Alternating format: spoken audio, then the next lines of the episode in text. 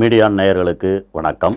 நான் உங்கள் கார்த்திக். நடந்த குடியரசு தின அணிவகுப்பு விழாவில் தமிழ்நாட்டோட அலங்கார ஊர்தி அணிவகுத்து வந்தது. இந்த அணிவகுப்பில் சுதந்திர போராட்டத்தில் ஈடுபட்ட தியாகிகள் வீரர்களை பற்றிய அந்த நபர்களை மட்டும்தான் காட்சிப்படுத்துறது வழக்கம்.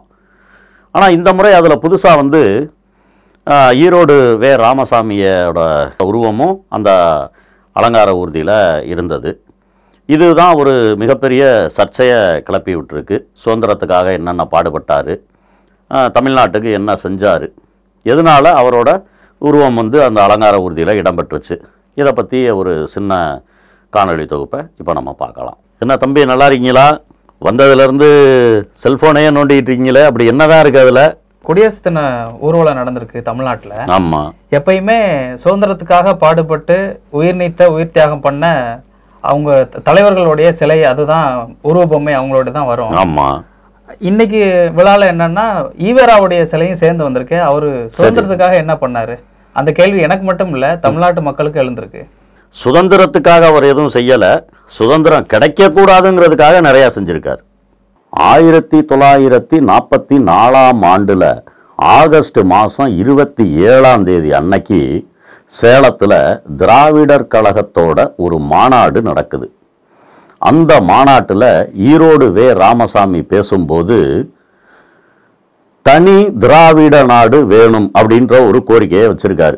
அதுவும் எப்படி தெரியும்? எப்படிப்பட்ட தனி நாடு வேணும்னு அவர் சொன்னார்னு கேட்டிங்கன்னா இந்திய அரசாங்கத்தோட தலையீடும் ஆதிக்கமும் இல்லாத பிரிட்டிஷாரின் நேரடி கட்டுப்பாட்டில் இயங்கக்கூடிய வகையிலான தனி திராவிட நாடு பிரித்து கொடுக்கணும் அப்படின்ற ஒரு கோரிக்கையை வச்சுருக்கார். இது முதல் பாயிண்ட்டு ரெண்டாவது பாயிண்ட்டு தமிழை வந்து காட்டு மிராண்டி மொழி அப்படின்னு அவர் வந்து சொல்லியிருக்காரு. தமிழர் முட்டா பசங்க பாஷை காட்டு மிராண்டிங்க பாஷை நான் சொன்ன போது குதிச்சானுங்க எல்லா பயிலும். என்ன இருக்கு தமிழ்ல கேட்டா பண்ணிக்கலாமே தமிழர்களிடத்தில் இருக்க தகுதியான மொழி ஆங்கிலம்தான். ஆகவே நீங்க வந்து உங்க குடும்பத்துல உங்க மனைவி கிட்டையோ குழந்தைகள்கிட்டயோ பேசும்போதும் சரி வேலைக்காரர்களிடம் பேசும்போதும் சரி நீங்க ஆங்கிலத்திலேயே பேசுங்க அப்படின்னு சொல்லியிருக்காரு அந்த ஈரோடு வே. ராமசாமி. இதையும் நான் ஆதாரம் இல்லாமல் சொல்ல வரல.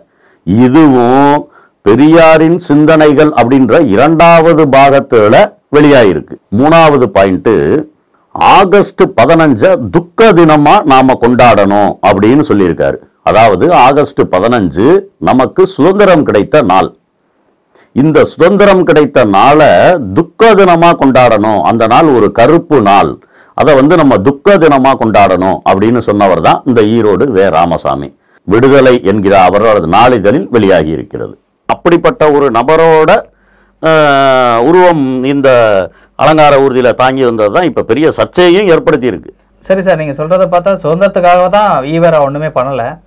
ஆனா தமிழுக்காகவும் தமிழ்நாட்டு மக்களுக்காகவும் அப்படி என்ன பண்ணாரு?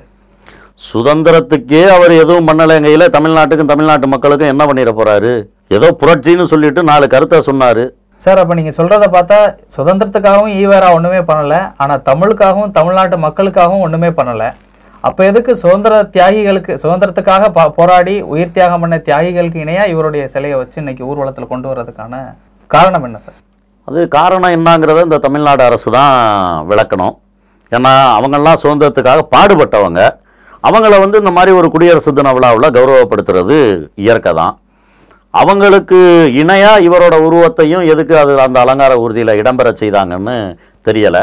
சுதந்திரத்துக்கு பாடுபடலைங்கிறது ஒரு புறம் இருந்தாலும் அந்த சுதந்திரமே கிடைக்கக்கூடாதுங்கிறதுக்கு எதிராக செயல்பட்டதோட கிடைச்ச சுதந்திரத்தையும் கேவலப்படுத்தி கொச்சைப்படுத்தின ஒருவர். இந்த மாதிரி அவர்கள் பற்றி சொல்கிறதுக்கு நிறைய விஷயங்கள் இருக்குது ஆனால் வந்து அதுக்கான நேரங்கள் நம்மளுக்கு இல்லை.